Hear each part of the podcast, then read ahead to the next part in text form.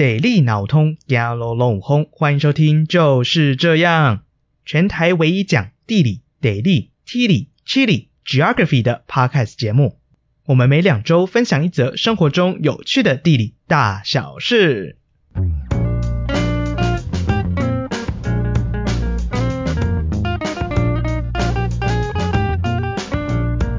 大家好，我是宝哥，我是右边。哎，右边啊，你记得别人叫你什么绰号过吗？绰号吗？对啊，我印象最深刻的是大学的时候，因为我非常的懒惰，懒得刮胡子，所以我的胡子就有点长。然后就有一位同学，他就叫我，哎，你长得好像鲶鱼哦。鲶鱼。哎，对 对，就这个叫法，这个声音，我我完全想起来那个是谁叫的。妈的，妈的！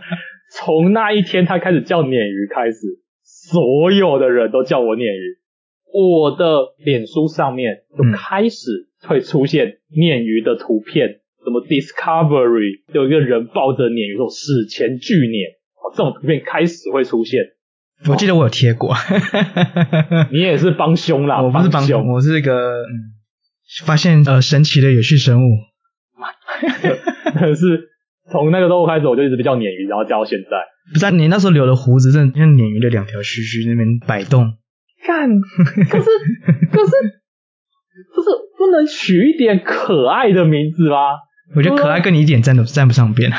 屁嘞！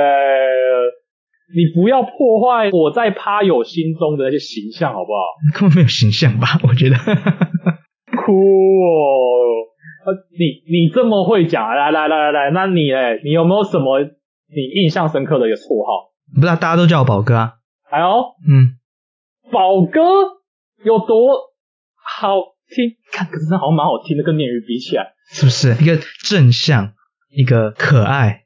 然后有趣的好青年的形象。等一下，等一下，等一下，你越讲越上头，你越讲越超过了，怎么这么的厚颜无耻？我没有，我这个是，我觉得这个是讲的非常中肯，就是内外都是如此的个性，就是一个 令人想疼爱的一个宝贝的感觉，就是宝哥，你看有没有？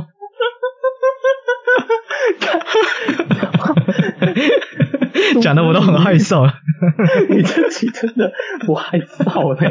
哇，不尴尬吗？你讲这个东西夸张了。我我把自己捧得很高啦。不是不是不是，我我为什么我们突然讲绰号这件事情啊？到底想干嘛？应该说，我觉得我们今天我就直接切题啊，就是直接破题，就是今天想跟呃想跟趴友跟大家聊聊地名这件事情。哦，地名，嗯，就是其实。我们刚刚，我们刚刚从绰号这件事情来看，就是我们会针对一个人，然后他的外表，就像像右边的那两个胡须，很像鲶鱼的胡须，所以大家就叫鲶鱼，或者是大家对于宝哥这种，就是一个清新正向、美好，带点清香的印象，就是内在型。不行不行，你那个带点清香真的是扛不住，扛不住。不觉得看到宝哥两个字就啊，多傻小了，一股一股迷迭香的那个春天的气息都闻到了。好喽，好喽，好喽，够了，够了，该收了，该收了。没有啊，就是我想表达，就是你不觉得其实地名跟绰号这件事情很像吗？哦，哎呦。是不是整个整个 connection 都连上了？但我还在真的在想说，奇怪了，我们今天不是要来讲地名吗？你前面突然劈头先问我一句，哎，你有什么绰号？我看这这是闹哪出嘞？是不是？原来是，哎，这这我让想到我，其实我高中的英文老师，他可能今天要讲一个文法句型叫可是然后的英文，他就讲了一个故事，然后突然最后绕到一句说可是然后。然后他就说：“各位同学，你们知道这个可是然后我们这句话要怎么用英文讲吗？靠你不觉得刚就跟刚刚我这样绕了一圈，其实有异曲同工之妙？还有，那你完全继承了你英文老师的衣钵呢哦。然后考上地理系。哦，那我真的是不知道你英文老师要哭还是要笑呢？真的是，像我这么的努力。”背了这些课，想了这些官言，这些引言，然后结果你不喜欢英文，就应该跟我喜欢地理，跑去地理系，哎，操心操心嘛。不会啦，我觉得地理很有趣啊，就是我就像我觉得我今天讲的地名这件事情一样，就是各位趴友不知道有没有想过，其实你自己住的地方，或是你自己老家的那个地名，就是可能那个聚落的名称，或是你们针对这个地方叫的名称，这个地名到底怎么由来的？没错，所以就是每个地方为什么会叫这个名字，一定是他前人对于这个地方，像我们刚刚所讲到的一些印象，这个地方的特色，然后所以导致到当我们的祖先们。他们就觉得说啊，这个地方最有记忆点就这个，我们就把它称作这个名字哦，但是这种概念，嗯，对。所以如果各位趴友，如果你们有住在什么地方，然后你有知道些什么地名的话，都可以在我们下方留个言，大家可以好好的交流讨论一下。那我觉得我们今天就是跟大家来介绍几几个就是地名常见的命名方式，像是如果从自然层面来看，就是我们从自然方面来看，首先就是一个很直觉、很简单，就是针对。可能像是地形或者是地质，大家呃以前先人们来到这块地方的时候，会想说，哎，这个好像一个什么样的东西？这个地形好像类似某个东西。不知道右边你对于这样的命名方式，你有没有想到什么地名是因为这样由来的？你说这个地方对，就是长得像什么？长得像什么？那你讲到这个，我想到的就是莺歌，因为我小时候有看那个。台湾民间故事的那种哦，小小的本子。啊，你说那个郑成功去炸那个？哎，你也懂，你也懂。好像有看过，好像有看过同一本。对，好，我跟各位趴友解释一下啊，那个故事里面这样讲的，在莺歌这个地方哦，之前还没有郑成功第一次来到这里的时候，发现这里有鹦鹉妖哦，鹦鹉妖在作乱，然后我们郑成功，伟大的郑成功，身为鬼杀队的将军，我不知道。他就下令军队对于这只鹦鹉妖发动炮击，然后就嘣嘣嘣嘣嘣嘣嘣，鹦鹉妖就挂了。说真的，他讲成这样，鹦鹉妖是挺还蛮弱的，蛮弱的，真的。好，好，我们没关系，没有关系。好，总之鹦鹉妖就挂了，掉到地上来，就变成了一座山。然后这个山因为是鹦鹉要变成的，所以长得有点像鹦鹉，所以就把这地方就叫鹦哥。故事这样描述了啦，嗯，里面有很多槽点啊，比方说郑成功根本没有到过这个地方之类的，我们就不赘述了。这个是后话了，后话那是后话了，对对对对对。不过刚讲到动物类的，我想到一个蛮直觉的，在宜兰的外海龟山岛，不知道大家有没有印象？对这个有没有印象？其实就是先人看到这个，就是这座岛屿，哦，看起来像一只乌龟，那我们就叫它龟山岛吧。非常的简单明了，是不是？其实像是。从地形这个来命名的，我想到还有另外一个，就是呃，宝哥老家台中，台中的古地名，不知道右边知不知道？我我不是不知道，只是我想不起来。好了，我觉得我直接公布答案好了，这边拖真的拖有点久了。就是台中的古地名叫做大墩，大是大小的大，然后墩是土墩的墩。其实就是一个很直觉，直觉就是这边以前曾经有一个土墩。哦，就是因为现在讲的台中市，就是旧台中市区的这个这一块范围，以前的先人到台中这边的时候，这边都是大甲溪跟大肚溪的冲冲击平原，在一个平原里面突然有一个高耸的，其实也没有很高了，就是一个突然凸起来的一个山丘，很大的一个山丘叫，所以然后大家就讲哦，这边就叫大墩，很大的土墩，大墩。啊。咱们的先人可不可以有创意一点啊？其实就是应该说，现在这个这个土墩还看得到，就是其实它这个土墩在今天的台中公园，台中公园里面有一个小山，我觉得称山也太过夸大，但是就是一个很地势较高耸的地方，大概两三层楼高吧，然后它也是一个凸起的土墩，其实那个土墩就是当初大家会叫大墩的原因。哎呦，哎呦，哎呦。各位趴友是是跟我一样学到了一课？之后去台中公园，哦，你就可以指着那一个隆起的地方，跟朋友这样讲：你知道这是什么吗？啊，这个就是为什么台中会被叫大墩的原因啊！我跟你娓娓道来。哇，隔壁的朋友肯定用一个爱慕的眼光看着你，学长好帅，这种概念。哇，我觉得可能他们可能完全没听完，就直接走向一中街。那边的诱惑力太大了，比个土堆还要有诱惑力多了。啊，那个学长，那个你你自己先讲，我们我们先去排鸡排了。让我们让鸡排当面找我们哈，你见到麦一个人讲啊，嗯，落下两行眼泪，边缘人哭啊。其实以自然来命名的话，还有，其实我还想到有另外一种，就是用当地的特产，就是当地有什么很多的特别的动植物，可能是这边有动物的聚集，或者是很茂密的植物林。刚刚我们讲到动物是讲它的外形，那我们这边讲的动物是指这边的确曾经有很多这样的动物出现过的地方。有我懂你的意思，就是刚刚讲的是。嗯它看起来先人们哦，祖先们的想象，它是什么？它长相什么动物？嗯，现在不一样喽。我们现在是要来讲这个地方真的有这个动物在这边聚集的。没错。那右边你有想到什么吗？哎、你讲到常见的动物来看，身为一个地理系，这边不能乱插。嗯嗯，我想到了猴童，新北的那个猴童。啊，说猫村的那个猴童，哎，这样是猫村嘛？嗯、但猴童它在之前就是因为这边有很多的猴子，然后就把它叫猴洞。之后因为要让这个名字更文雅一点，然后以及一些发展下，就变成猴童。猴硐。我们刚刚讲到是动物的部分，那如果换植物的话，我想到一个，就是在南投有个地方叫竹山，竹山镇。哦、那竹山当初就是因为那边盛产竹子。然后又在一个丘陵地区，所以那边就叫竹山。那其实那边还是产很多竹子，所以很多现在类似竹子相关的产业，像是竹笋、竹笋的采收，或者是竹制品的工艺品，都目前在竹山镇还是非常的发达。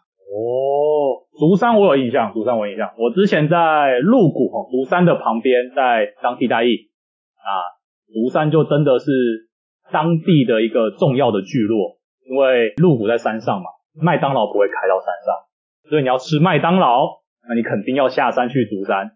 这听起来好怪，下山去竹山听起来很矛盾。对，要去竹山才能吃到麦当劳。对，所以我对竹山特别有印象。嗯哼，那我们刚刚讲到的是自然的部分，你讲自然的部分，我也来分享一点好了。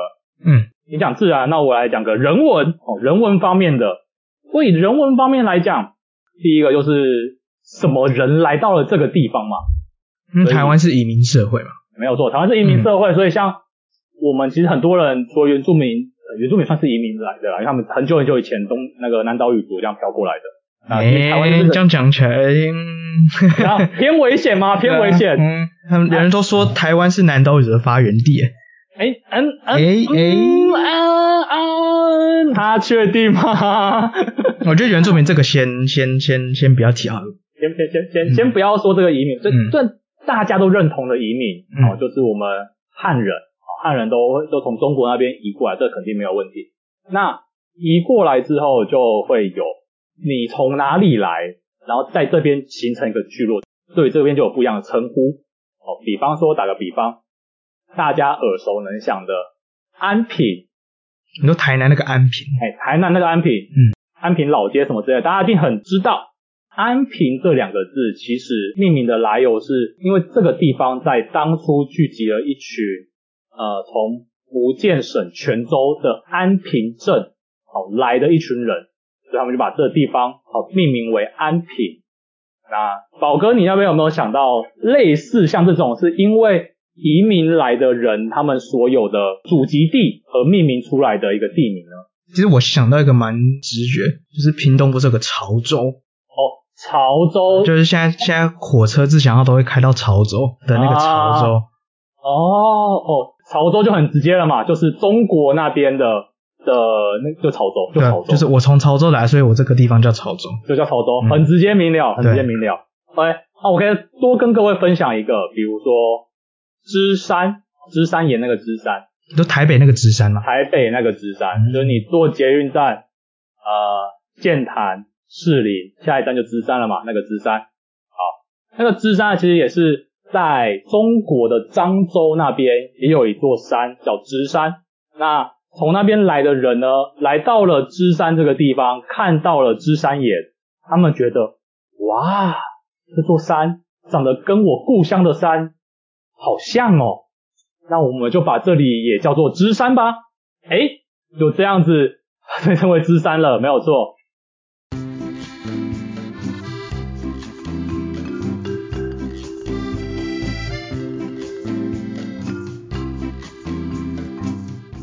OK，那除了原乡以外，哦，除了原乡以外，还有另外一种，我刚刚讲是移民嘛，有移民也有本来就住在这边的人，哦，原住民们，他们也会对这个地方有他们的称呼，那有些就会沿用到现在。打个比方，大家耳熟能详的北投，北投，北投这个讲法其实就是我们。呃，当地原住民对于女巫的称呼，因为北投那个地方就是有硫磺嘛，所以会有冒烟啊这些地理现象。那原住民看到这个就想象是女巫在做法那种概念，所以就把那个地方称为女巫聚集的地方，把它叫女巫。然后在那个原住民语里面就是北投，我不知道知道怎么念的，反正就是大概那个概念。那从音译。过来就变成了现在大家所称呼的那个北投这两个字。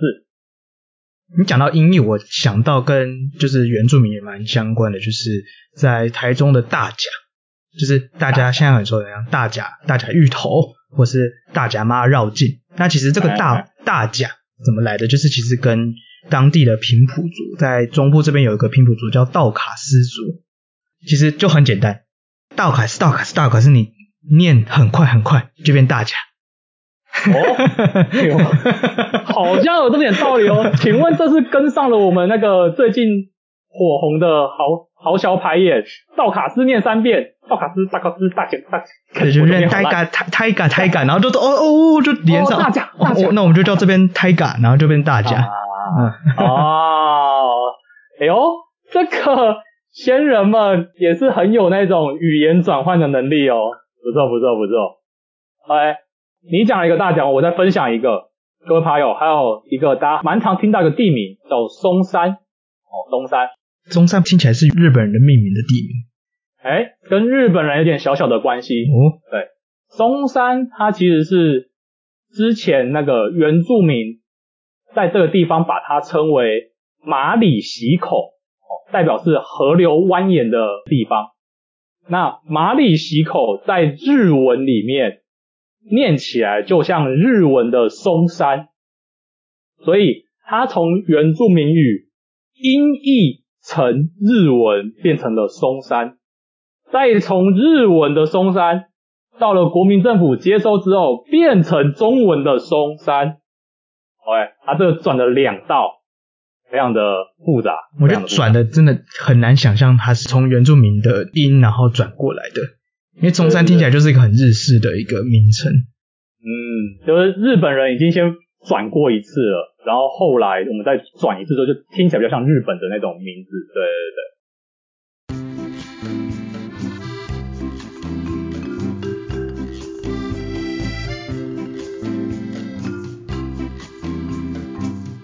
刚刚讲完来的人来去做了命名，以及当地本来住在这边的原住民们对于地方的命名之后，我们来讲的是人在这上面的活动。哦，那比方说郑成功他们来到了台湾之后，就对这台湾的地方进行了屯田制，哦，来确保自己的粮食可以充足。那这种屯田的方式，也就导致了我们很多的地名就这样子浮现出来了，像柳营。金左营、林凤营，哦，这些银系列的，哦，银系列的地名就这样子冒出来了。OK，还有些什么活动呢？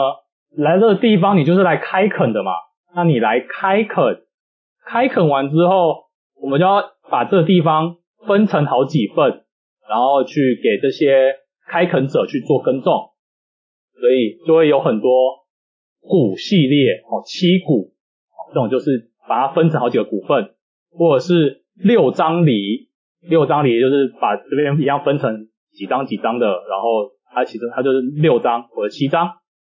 应该说这边补充一个，就是梨是土地的单位，我们常见讲土地的单位是一甲、一甲两甲，那五甲就是一张梨，所以六张梨就代表这个这块地主是有三十甲的地，哦，其实很大哦。干三十家，超超级有钱人，有钱的地主，对的地主，对吧？所以会像这种依照开垦也会是来他们命名的一个方式。还有一个是聚落的机能，比方说，因为那个时候都是用佃农嘛，那地主会来收租金，所以佃农要把这个租金缴交给地主的时候，他们就会聚集到一个所谓的像公馆这样的地方。对，公馆就是拿来收租金的一个地方，所以大家在讲这个地方说，哎，那边有个公馆，那就把这地方就称为公馆，哦，这种概念。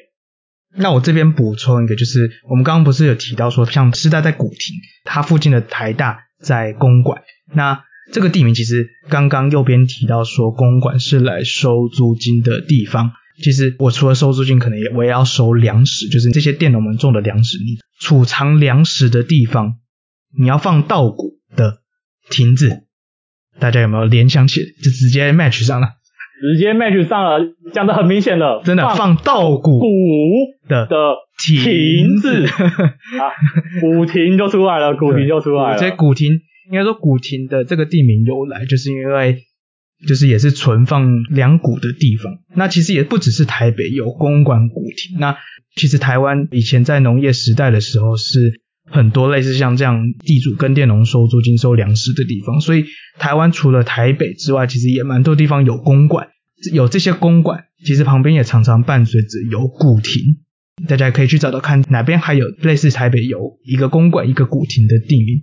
各位朋友，如果有找到相关的照片或者资料，你可以在我们下方留言，好，我们也会跟你们好好的了解了解了解了解。如果你们分享的话，我们就直接分享在就是 IG 上面，我们就直接可能截地图，然后跟大家一起，我们就汇集哪边台湾哪边还有公馆古亭这样子。没错，没有错。麻烦帮我们帮找出来。没错。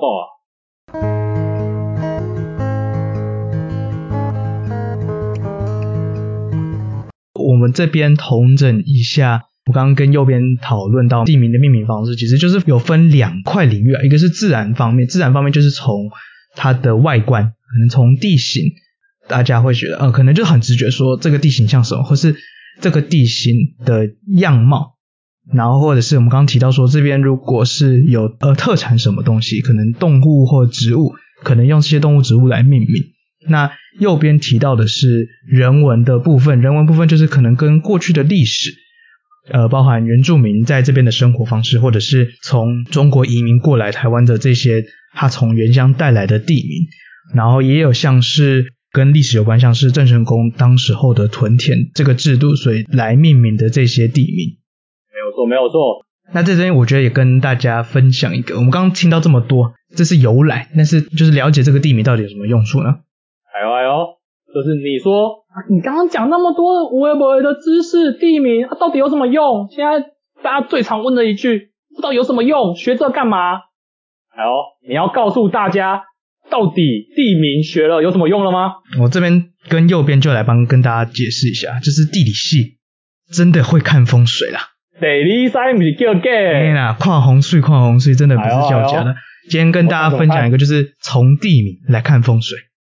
水啦，是不是？来来来，来来来，整个活力都来了。大家本来那个大家已经一边拖地，然后一边在那边听的时候，突然嗯，不对不对，要认真听了，认真听了。来来来，啊，就是从地名，我们可以来推敲说这边会不会淹水。现在不是梅雨季，梅雨季快完了，那梅雨季之后就是台风季，那就是会很多很多很多的雨水可能会降到台湾这边来。我们过往常常听到哪边哪边又淹水，哪边哪边又淹水，那这个跟地名到底有没有关系呢？诶，肯定是有关系的，毕竟你地势越低，你就越容易淹水嘛，对吧？淹水就是这么一个概念。所以如果你今天在个地势低洼的地方，那像刚刚我们的宝哥讲到了直观的地形，我们祖先们看到的地方啊，这边地势好低哦，那我就把它叫做一个地势很低的名字。比方说，就叫它低地吧，就很低的地方，这种概念。没错，或者像是有些地名里面就直接有水，就是有水，嗯，好，那我想到了，你想到什么？你讲到水，我就想到了，这个大家一定听过，哇，那个当初红遍全台湾，水底寮，水底寮。啊，那是什么？那你没听过 水底寮？完全没听过。亲家卖给搞，台湾极度长青的连续剧，没看过？没看过，没看过啊！所以你也不知道什么德本社之类的，完全不知道。天哪，我好傲慢哦！不行，各位朋友，如果你没有看过《新家卖 gay 搞的，还有现在帮我支持一下。我我必须要说，这绝对不是我那个个人的喜好问题，大家肯定都有看过。来，帮我留言一下，帮我留言一下。当然，你地名里面有水，就是一个很直觉，他就已经跟你说这边有水。那他就讲过水底寮了，对，肯定在水底嘛，对不对？就很容易淹水的地方啦。那其实还有另外一种，其实也跟水有关，就是像是有些字的偏旁是水字旁，像是汐止，汐止那个汐就是水字旁，对不对？其实当初汐止这个命名由来，就是因为基隆河会有经过汐止这个地方，那就是基隆河流入淡水河，那淡水河流入台湾海峡，那台湾海峡受到潮汐的影响，会带动起淡水河，带淡水河又带动起基隆河，所以以前在潮汐影响非常明显的地方，就到汐止，现在汐止这个地方为止。就是可以在汐止这边可以感受到，哦，哦，这边水突然涨起来，这边水突然又落下去，其实就跟潮汐有是有非常有关系，所以叫潮汐停止的地方，汐止。哦，潮汐的影响到这边为止，这叫汐止。没错没错，所以其实这边对于水的流动、水的变化其实非常大的。毕竟当你今天下大雨的时候，那个水期望它排出去，刚好那个潮汐又涨潮过来，你水从低的地方往上的地方推了，然后你上面又有水要往海里面走，又走不掉，那就肯定容易淹嘛。没错，啊、没错，完全合理。所以像是有水字旁的，可能还有什么类似沙洲的沙洲的那个洲，或者是湖湖，对。然后也有些它是湖，但是它不会用湖这个字，可能像是以前农业时代，很多的先民会挖一个池塘，然后。辟沼叫皮塘，灌溉用的皮塘，像是现在桃园台地上面还有很多的皮塘。其实台北市里面就可以发现很多过去先人们挖的皮塘。虽然现在台北市看起来就是一个很平整的地方，但是其实不少以前是挖起来的池塘。当初先人们会设立这个池塘，其实就是可能这边常常有聚集水，就是可能下雨过后这边会聚集水。那先人就觉得哦，这边常常可能地势比较低洼，聚集水，那我就把这边再挖深一点，变成一个池塘。现在填起来之后，并不代表这边地势不会造成水再往这边流。虽然现在已经有填起来了，但它的那个地势的起伏可能还是会有，还是在啊。没错，没错，就是会导致说，还是水往低处流之后，这个地方会变得依然容易去淹水这个样子。所以各位啊，在买房子的时候有没有就要特别注意啦？如果你今天来到了这个地方，发现哎，这里的房价不错哦，我可以接受。里面的装潢，诶，也很好，哇，这个地方我觉得很尬意。但如果你突然发现它叫做水底寮的时候，哎呦，那你就要再把淹水的一些防灾的用具哦，再把它考虑进来了。对啊，这个地方可能就比较容易，因为下大雨就会淹水，那这些成本你就要考虑进去了。哎是不是就又学到一课呢？没错，在买房子的时候，你也会看风水了呢。你会看风水了，你就以后有朋友了，哎，你觉得这地方怎么样？你就可以推个眼镜，这里会淹水。你要拿个罗盘？没有，罗盘吗？哎，你有了，这里会淹水，这种概念就对了。哇，直接江湖术士竖起来。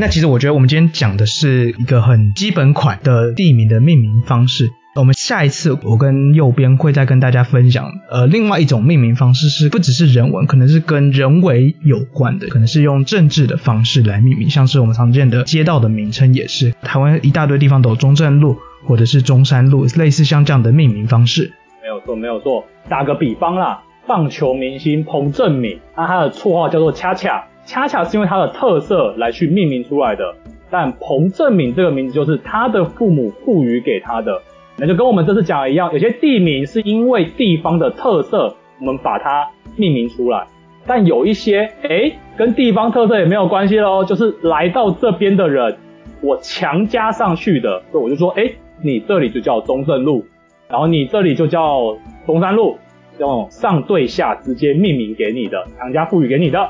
没错，下次我们再来好好讨论讨论。呃，如果有任何想法也欢迎在各个平台上面可以留言的地方，像是 YouTube 或者像是 Instagram，或者像是你也可以写信给我们，你可以私讯或是写信给我们都欢迎哦。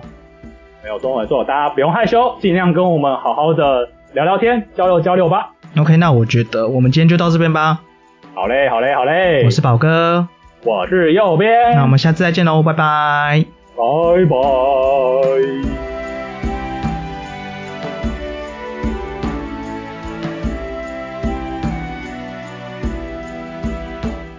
各位朋友，欢迎点下方的链接到我们的 Medium 部落格，看更多的图文说明。另外，也欢迎追踪订阅我们的 Instagram，就是这样 Official，和我们分享你观察到生活中的地理大小事。如果是使用 iPhone 的朋友们，请一定要五星推爆，点满五颗星评价，拜托拜托。就是这样，我们下次再见喽，拜拜。